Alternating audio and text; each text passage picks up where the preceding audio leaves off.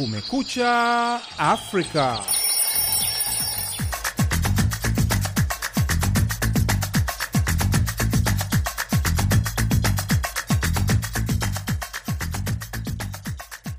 Hujambo mpenzi msikilizaji, popote unapotusikiliza. Hii ni Kumekucha Afrika kutoka idhaa ya Kiswahili ya Sauti ya Amerika, Washington DC. Karibu katika matangazo ya leo Jumanne, tarehe 31 Januari mwaka wa 2023. Jina langu ni Patrick Nduimana na mimi ni Idi Ligongo. Tunasikika kupitia redio zetu shirika kote Afrika Mashariki na Maziwa Makuu, ikiwemo Radio Sunrise Arusha, Kiss FM Mwanza Tanzania, Radio Semuliki Beni, Redio Jambo Isiro DRC, sasa Redio Bungoma, Sauti ya Mwananchi Nakuru Kenya na UBC Uganda, pamoja na mtandao wetu wa VOA Swahili.com.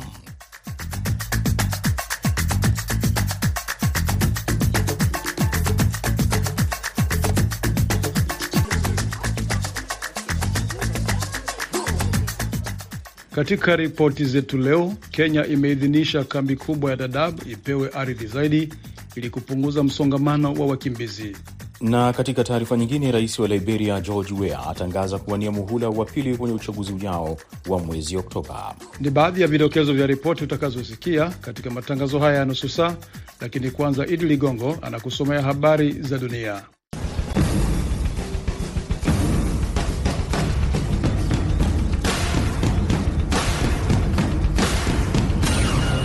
Ukraine Jumatatu imesema kwamba mashambulizi ya Rusia yameua raia watano zaidi na kujeruhi wengine kumi na watatu katika kipindi cha saa 24, lakini pande hizo mbili hazijapata mafanikio zaidi katika mapambano makali mashariki mwa Ukraine. Serikali imesema vifo vinajumuisha mwanamke ambaye aliuawa na wengine watatu walijeruhiwa katika mashambulizi ya Rusia katikati mwa kaskazini mashariki mwa Kharkiv ambao ni mji wa pili kwa ukubwa. Vikosi vya Rusia vilishikilia sehemu nyingi za mkoa wa Kharkiv kwa sehemu kubwa ya vita ya mwaka mmoja, lakini mashambulizi ya majibu ya Ukraine yaliwezesha kupata udhibiti mwezi Agosti mwaka jana. Mashambulizi ya Ukraine na Rusia katika mji wa kusini wa Ukraine wa Kherson na kuua watu watatu Jumapili na wengine sita kujeruhiwa. Rais wa Ukraine Volodymyr Zelensky amesema majengo ya makazi, hospitali, shule, vituo vya mabasi, posta na benki zilishambuliwa. Wakati huo huo, kamati ya kimataifa ya Olimpiki IOC Jumatatu imepinga ukosoaji unaotolewa na maafisa wa Ukraine ambao wameshutumu kwa kuunga mkono vita vya taasisi hiyo kusema kwamba kuna uwezekano Rusia inaweza kupewa fursa ya kufuzu michezo ya Olimpiki ya Paris 2024. Mshauri wa masuala wa Ukraine uh, Malikoilo Polotski ambaye amekuwa akimshauri rais wa taifa hilo mwishoni mwa juma alieleza kwamba IOC inachochea ghasia, mauaji ya wengi, usumbufu, na Jumatatu alieleza pia kwamba uwepo wa Rusia kwenye michezo hiyo kutaipa nchi hiyo ya kuendeleza mauaji ya kimbari. Mapema Jumatatu, waziri wa mambo ya nje Dmitrio Kuleba alisema wasiwasi kwa ukweli kwamba wanamichezo wengi wa Rusia walikuwa na ushirikiano na jeshi, ikijumuisha kushiriki kwa michezo ya vilabu yenye ushirikiano na wizara ya ulinzi. Rusia imepinga shutuma hizo kwamba vikosi vyake vimefanya unyama nchini Ukraine. Rais wa Liberia na mchezaji nyota wa zamani wa soka wa kimataifa George Weah Jumatatu amesema atatangaza kwamba atawania muhula wa pili kwenye uchaguzi wa mwezi Oktoba, akitupilia mbali ukosoaji unaozidi kuongezeka kuwa hayupo karibu na wananchi wanaokabiliwa na kupanda kwa bei ya bidhaa msingi na uhaba wa chakula. Patrick Nduwimana anasoma ripoti kamili. Weya amesema katika hotuba yake ya kila mwaka kwa taifa, wananchi wenzangu, nitakuja kwenu hivi karibuni kuwaomba mniongeze tena muhula kwa mara ya pili mlionipa miaka sita iliyopita. Weya ameahidi kuwa utakuwa muhula wa fursa, muhula wa mabadiliko, muhula wa maendeleo. Ametetea pia muhula wake wa kwanza akisema, nataka niwahakikishie kuwa hali ya taifa letu ni imara, hali ya taifa letu ni thabiti Hali ya taifa letu ni ya amani na usalama. Tunakusudia kufanya iendelee hivi. Uchaguzi unatarajiwa kufanyika tarehe kumi Oktoba katika taifa hilo la Afrika Magharibi ambalo bado linaendelea kupata afueni kutokana na vita vya wenyewe kwa wenyewe vya mfululizo kati ya mwaka 1989 na 2003 ambavyo vilisababisha vifo vya watu laki mbili na nusu.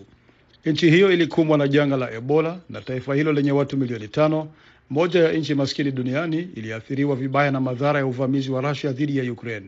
Nusu ya wananchi wa Liberia wanaishi kwa chini ya dola moja na senti tisini kwa siku kulingana na takwimu za Benki ya Dunia. Unaendelea kusikiliza habari za dunia kutoka idhaa ya Kiswahili ya Sauti ya Amerika ikitangaza kutoka Washington DC. Mkuu wa idara ya Umoja wa Mataifa ya haki za binadamu Jumatatu amesema kwamba anatarajia orodha ya miongozo kutoka serikali ya Taliban ya Afghanistan kuruhusu wanawake kufanya kazi katika sekta ya misaada ya kibinadamu kufuatia marufuku ya mwezi uliopita ya kuwakataza wafanyakazi. Martin Griffith aliwaeleza wanahabari akiwa katika makao makuu ya Umoja wa Mataifa jijini New York kufuatia ziara ya wiki iliyopita mjini Kabul akiwa na viongozi wa mashirika kadhaa ya misaada ya kimataifa. Hapo Desemba 24 Taliban ilitangaza marufuku ya wanawake wa Afghanistan kufanya kazi katika mashirika ya ndani na kimataifa ya misaada na kusababisha mashirika yasiyo ya kiserikali ya kimataifa kusitisha kazi zao. Griffith akiwa na afisa mwandamizi wa UNICEF, shirika la Marekani la the Save the Children, katibu mkuu wa Care International walikwenda Kabul wiki iliyopita kukutana na maafisa wa juu wa Taliban. Na bomu lenye nguvu lililipuka katika msikiti uliokuwa na waumini wengi kaskazini magharibi mwa Pakistan Jumatatu na kuua watu 61 na kujeruhi zaidi ya watu 150. Shambulizi la mchana katikati mwa Peshawar, mji mkuu wa jimbo la Pakhtunkhwa, lilifanywa na nje na mjitoa mhanga, kwa mujibu wa polisi. Afisa wa juu wa polisi wa Peshawar alithibitisha kwa VOA idadi ya wote waliofariki dunia inaweza kuongezeka vilevile, na bado kuna waumini ambao bado hawajahesabiwa na miili haijatambuliwa. Afisa wa juu wa usalama, naibu kamishna wa Shafihullah Khan, amesema watu wawili walionusurika walikutwa katika kifusi.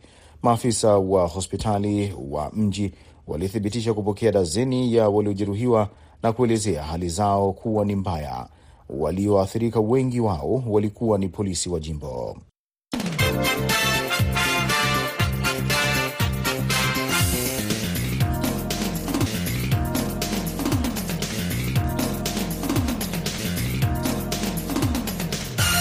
Unaendelea kusikiliza matangazo ya Kumekucha Afrika kutoka Washington DC. Habari kuu leo inatupeleka huko Kenya, ambapo kambi ya wakimbizi ya Dadaab nchini Kenya, ambayo ni kambi kubwa zaidi ya wakimbizi barani Afrika, inaendelea kupokea wakimbizi kutoka nchi jirani. Kenya imeidhinisha ardhi zaidi kwa ajili ya kambi hiyo yenye watu wengi ili kusaidia kupunguza msongamano.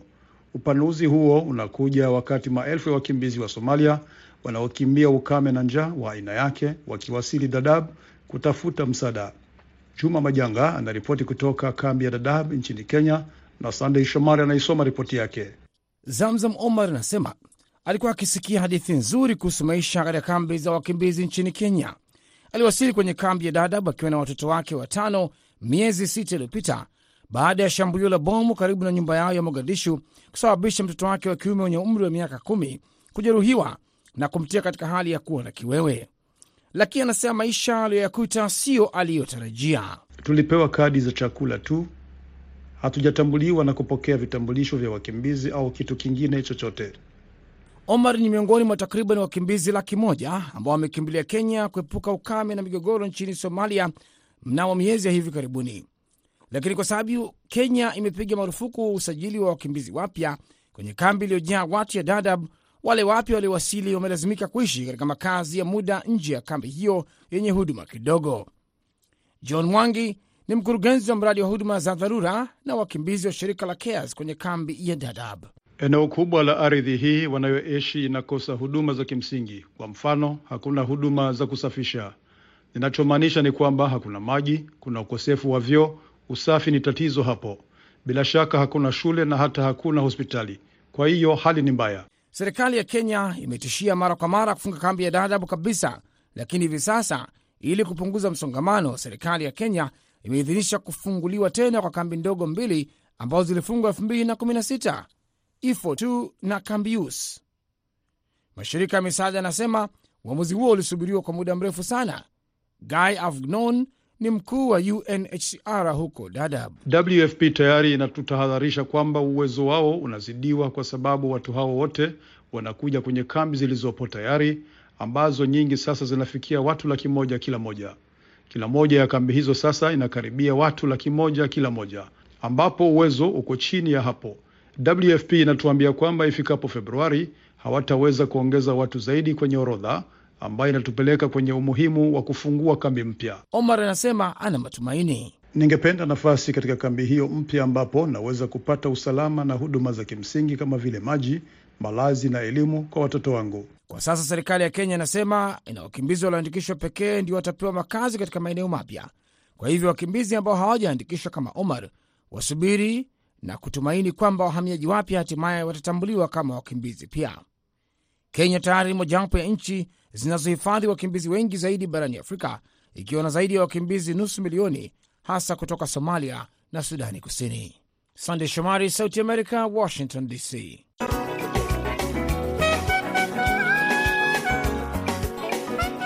Unaendelea kusikiliza Kumekucha Afrika moja kwa moja kutoka Washington DC. Idi Ligongo anaendelea kukusomea habari zaidi za dunia.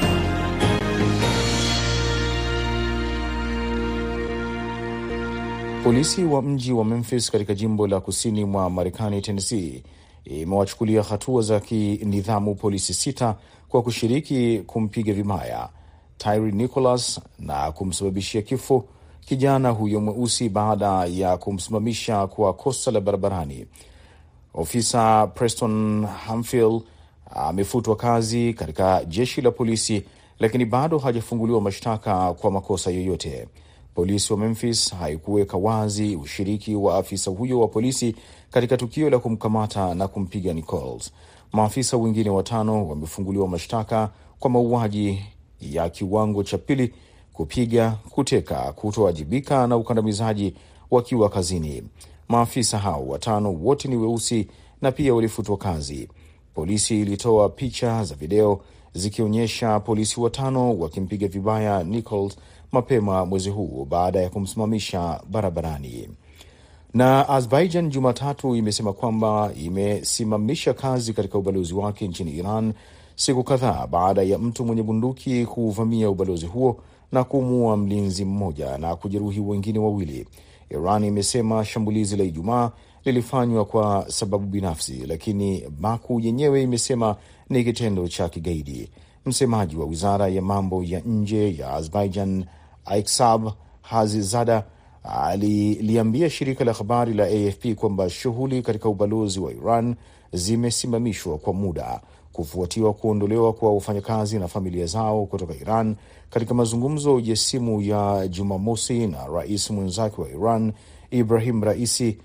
Rais wa Azerbaijan Ilham Aliyev amesema ana matarajio ghasia kama hizi za kigaidi zitafanyiwa uchunguzi wa kina.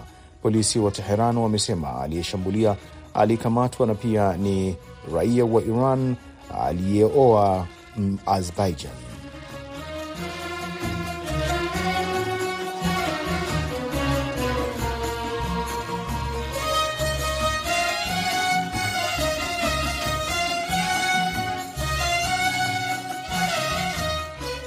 Shirika la kimataifa la Msalaba Mwekundu na Hilali Nyekundu IFRC linaonya kwamba ulimwengu hauko tayari kwa janga lijalo, na hii itakuwa na athari mbaya kiafya, kiuchumi na kijamii kwa nchi nyingi kote ulimwenguni. IFRC imetoa ripoti ya majanga ya dunia mwaka huu. Lisa Schlein anaripoti kutoka Geneva na Patrick Nduwimana anaisoma ripoti kamili. Tofauti na ilivyofanya katika ripoti zake za awali, IFRC haiangalii majanga mengi ya asili ambayo yalisababisha uharibifu ambao haukuelezwa mwaka jana. Haiorodheshi ukubwa wa majanga kama vile mitetemeko ya ardhi, mafuriko na ukame, kulingana na vifo na uharibifu wa maisha na miundombinu. Badala yake, ripoti hiyo inajikita kwenye mzozo wa kimataifa uliosababishwa na janga la COVID-19 na kwenye tahadhari ya majanga mabaya yanayotarajiwa ikiwa jumuiya ya kimataifa haijiandai hivi sasa kwa ajili ya mzozo ujao wa kiafya. Katibu mkuu wa IFRC Jagan Chapagen anasema walioandika ripoti hiyo wanathibitisha kuwa janga la virusi vya korona lilikuwa janga kubwa katika kumbukumbu zetu za maisha kwa kigezo chochote. Nadhani hakuna majanga mengine, kimbunga, tetemeko la ardhi, ukame au mafuriko yanaweza kushindana na janga hilo kulingana na athari mbaya za kibinadamu, kijamii na kiuchumi. Kwa kweli, makadirio rasmi yanatambua kuwa watu milioni 6.5 walikufa kutokana na COVID-19 katika miaka hii mitatu, lakini sote tunajua kwamba idadi halisi inaweza kuwa mbaya zaidi. Anasema athari za kifedha zinatisha. Anasema shirika la kimataifa la fedha IMF linakadiria kuwa athari za janga hilo katika miaka mitatu iliyopita ilikuwa sawa na dola trilioni 13.8. Anasema janga la COVID-19 linapaswa kuwa wito wa kuiamsha jumuiya ya kimataifa kujiandaa sasa kwa mzozo ujao wa kiafya. Anasisitiza kuwa shirika la afya duniani na wataalamu wengi wa magonjwa ya msimu wameonya kwamba milipuko inaongezeka mara kwa mara. Anasema milipuko hiyo inachochewa na sababu kama vile mabadiliko ya hali ya hewa, kuongezeka kwa usafirishaji wa bidhaa na huduma, ukuaji wa miji, pamoja na kuongezeka kwa ukosefu wa usawa. Anasema mafanikio katika kukabiliana na mizozo ya afya ijayo yanategemea kujenga uaminifu miongoni mwa viongozi wa dunia, ndani na kati ya jamii na nchi. Without trust, life-saving pandemic countermeasures will not be accepted and implemented. Bila uaminifu, hatua za kukabiliana na janga kwa kuokoa maisha hazitakubaliwa na kutekelezwa na watu wanaozihitaji zaidi. Kujiandaa kutahitaji usawa. Kujiandaa kwetu lazima kujumuisha kanuni za usawa zaidi, kwa sababu dharura za afya ya umma zitastawi na kuzidisha ukosefu wa usalama uliopo. Chapageni anasema mashirika ya kijamii ni sehemu muhimu ya kujiandaa na kukabiliana na janga. Anasema wadau na jamii wana majukumu muhimu ya kutekeleza kama wahudumu wa mstari wa mbele katika awamu zote za udhibiti wa milipuko. Anasisitiza kuwa wafanyakazi wa IFRC na mtandao wake wa kimataifa wa wafanyakazi wa kujitolea wamefikia watu bilioni moja nukta moja katika kipindi cha miaka mitatu iliyopita na kusaidia kuwaweka salama dhidi ya virusi vya korona.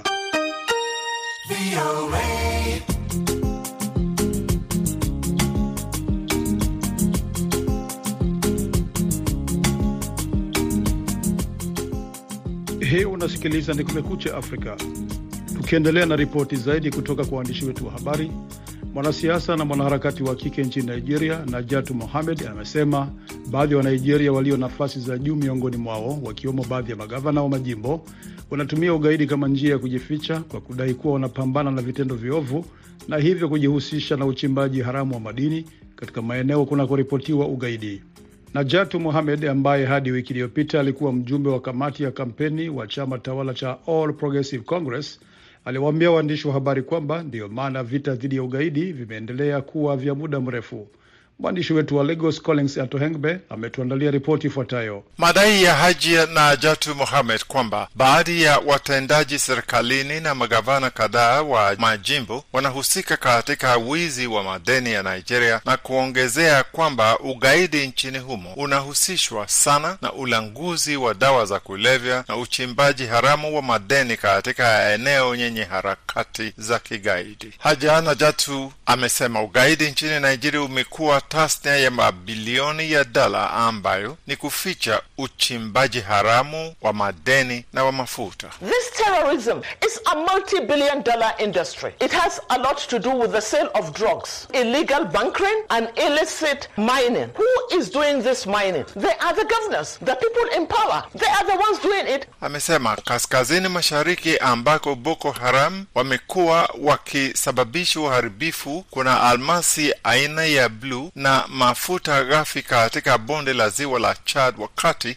dhahabu haramu inayochimbwa katika jimbo la Zamfara upande wa kaskazini magharibi mwa Nigeria unapelekwa kwenye soko maarufu Nigerian Gold huko Dubai kuuzwa huko. In the northeast, you have the blue diamond that is a strategic mineral. You have oil at the Chad Basin. It's being explored illegally. Zamfara's gold is being traded in Dubai. There is a market called Nigerian gold in Dubai. Haja Najatu Mohamed amesema China hupeleka makantena yake hadi jimbo la Zamfara ambako hununua tani ya mifuko ya udongo wa Zamfara kwa dala kumi kila moja, kwa sababu udongo huo una madeni ya aina mbalimbali ambayo wanayapeleka China. Mgombea urais wa chama cha Action Alliance katika uchaguzi kuu wa mwezi ujao nchini Nigeria, Meja Hamza Al Mustafa, ambaye alikuwa afisa msimamizi wa usalama kwa mkuu wa zamani wa Nigeria Jenerali Sani Abacha, amesema madeni mengi ya thamani kama californium, ambayo ni madeni ghali sana duniani, ni sababu kuna vita vya kigaidi katika eneo la Sambisa na yanachimbwa kinyume cha sheria na kwa kificho kikubwa. Kutoka Lagos, jina langu ni Collins Atohengwi kwa Sauti ya America, Washington. Unasikiliza matangazo ya Kumekucha Afrika kutoka idhaa ya Kiswahili ya Sauti ya Amerika. Matangazo haya yanasikika kupitia redio zetu shirika kote eneo zima la Afrika Mashariki na Maziwa Makuu, na kwenye mtandao wetu wa www voa swahili.com. Pata mara moja burudani ya muziki. Nimetulizana ndege kwa kiota, sitoki. Mambo mororo, nimenasiana. Hata kwa kukokotwa, sing'oki. Kwa minyororo,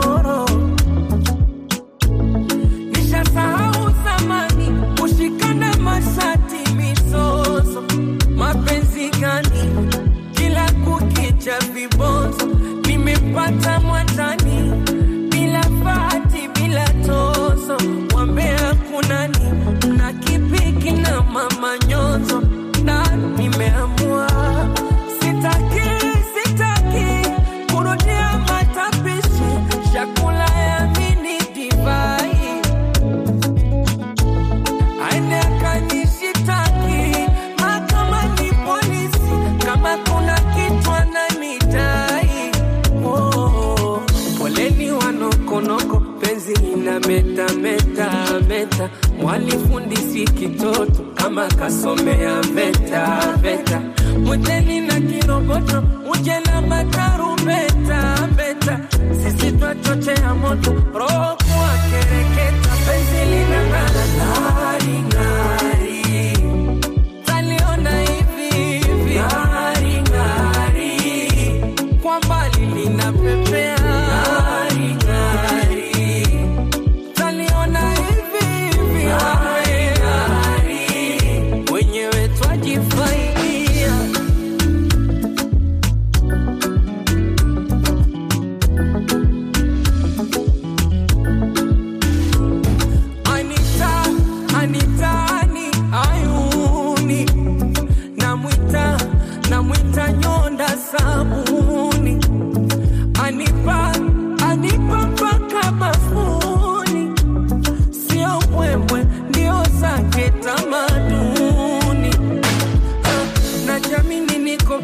yangu ndo maana natamba.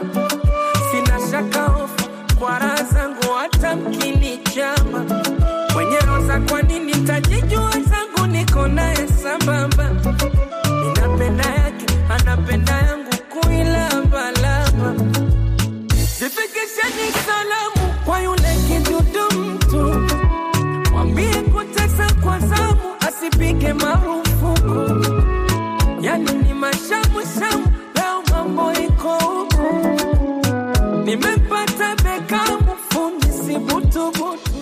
Kabla ya kukamilisha matangazo haya, huu hapa muktasari wa habari za dunia na Idi Ligongo.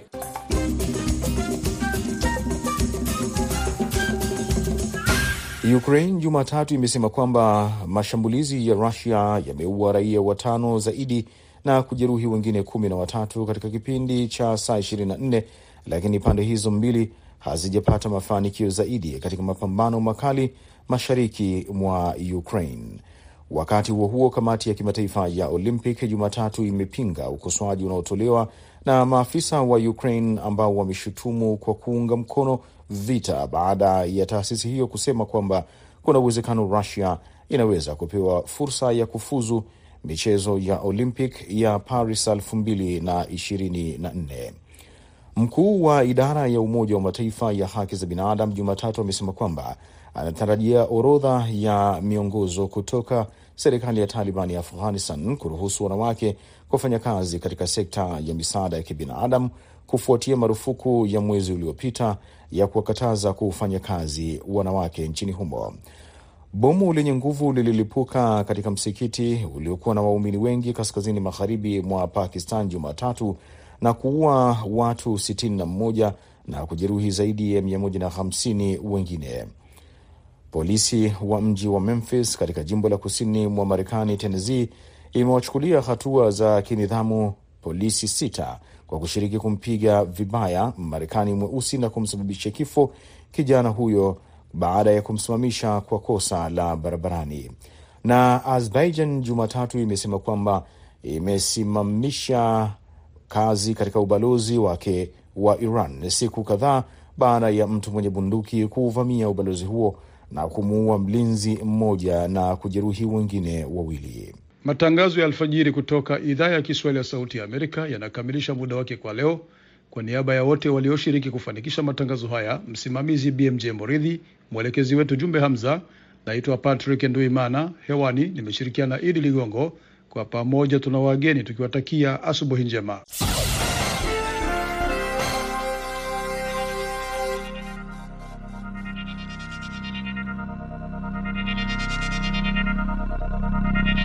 Ifuatayo ni tahariri inayoelezea sera na msimamo wa serikali ya Marekani. Rais wa Marekani Joe Biden alikutana na waziri mkuu wa Japan Kishida Fumio mjini Washington mwezi huu ili kujadili mustakabali wa uhusiano kati ya Marekani na Japan. Katika taarifa ya pamoja, viongozi hao wawili walisisitiza ahadi yao kwa Marekani na Japan katika kile walichokiita ushirikiano wa kipekee unaozingatia malengo na vipaumbele vya nchi hizo mbili, kama vile Rais Biden anavyosema. Maadili haya ya kidemokrasia ndiyo chanzo cha nguvu zetu, chanzo cha muungano wetu na chanzo cha kuwa na uwezo wa kutoa kwa ajili ya watu wetu wote, alisema Rais Biden. Mbali na kuimarisha ulinzi dhidi ya changamoto zinazoongezeka katika eneo la Indo-Pacific, taarifa ya pamoja ilizungumzia pia mipango ya kuimarisha uwezo wa mataifa yote mawili kukabiliana na vitisho vingi vipya na vinavyoibuka. Marekani na Japani zilitia saini mkataba wa mfumo wa ushirikiano wa anga, lengo lake likiwa ni kuendeleza maendeleo ya kisayansi na uchunguzi wa nafasi ya kibinadamu. Lengo lake likiwa ni kuendeleza maendeleo ya kisayansi na uchunguzi wa nafasi za binadamu, waziri wa mambo ya nje wa Marekani Antony Blinken alisema katika taarifa. Kwa pamoja tumesonga mbele katika nyanja ya juhudi za kibinadamu na maarifa ya kisayansi kupitia ushirikiano wetu, kutoka kuundwa kwa kituo cha kimataifa cha anga za juu hadi uundaji wa njia ya angani ya kuelekea kwa mwezi, kituo cha utafiti kitakachozunguka mwezi na kutumika kujiandaa kwa safari ya baadaye hadi kwenye sayari ya Mars, aliongeza. Marekani na Japani pia zinapanga kuboresha usalama wao wa kiuchumi kwa kujenga uthabiti katika ugavi wa bidhaa ili kukabiliana na vitisho kama vile kuhujumiwa kwa uchumi, sera na desturi kuhusu masoko na majanga ya asili. Vilevile vile kwa sababu Japani na Marekani ndizo nchi mbili zenye uchumi mkubwa zaidi wa kidemokrasia duniani, taarifa hiyo ya pamoja iliahidi kujenga uchumi wa dunia ili kufikia usawa, ikiwa ni pamoja na ule wa kijinsia kufanya maendeleo endelevu ya kumaliza utoaji wa hewa chafuzi na kuboresha uratibu wa mikopo ili kutoa msamaha wa madeni. Marekani inaiona Japan kama mmoja wa washirika wake wa karibu zaidi waliojitolea hivi karibuni kupata amani na ustawi, sio tu kupitia maneno yetu, bali kupitia matendo yetu. Nyakati za sasa zinahitaji ushirikiano kama huo, alisema Waziri Blinken. Hiyo imekuwa ni tahariri iliyoelezea sera na msimamo wa serikali ya Marekani.